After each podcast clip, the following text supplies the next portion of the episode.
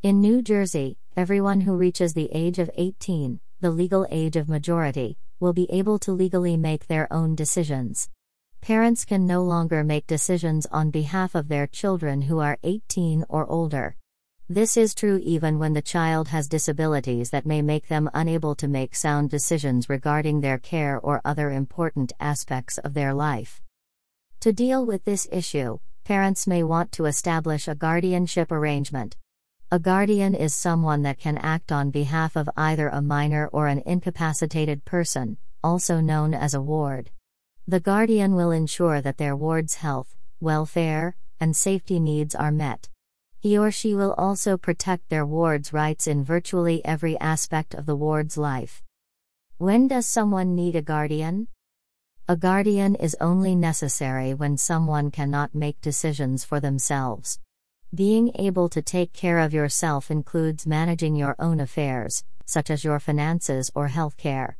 As a rule, if someone is not competent enough to consent to something because he or she will not fully understand it, having a guardian in place is likely a good idea. Types of guardianship Your child may be able to manage some aspects of his or her life, but not everything. In those situations, a more limited type of guardianship may be appropriate. There are two types of guardianships General guardianship a general guardian is necessary where the ward is unable to make any decisions on behalf of him or herself. This expansive role is sometimes referred to as plenary guardianship. Limited guardianship. Some guardianship arrangements are limited so that only decisions in a specific category are addressed.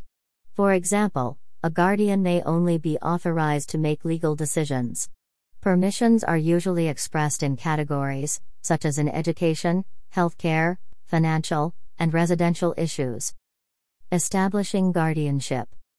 You must petition the court to establish a guardianship. As part of the process, the ward will be evaluated to determine the extent of his or her disability.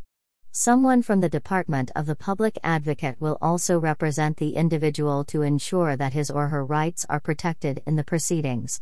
If the representative agrees that having a guardian is a good idea, then there is no need to have a court hearing. If the representative disagrees, a hearing will be held to address the issues. It's always a good idea to hire a New Jersey attorney who knows the process well to help you with your application. The Matus Law Group's team of professionals can walk you through the application process and represent you if a hearing is necessary. Please contact us for more information.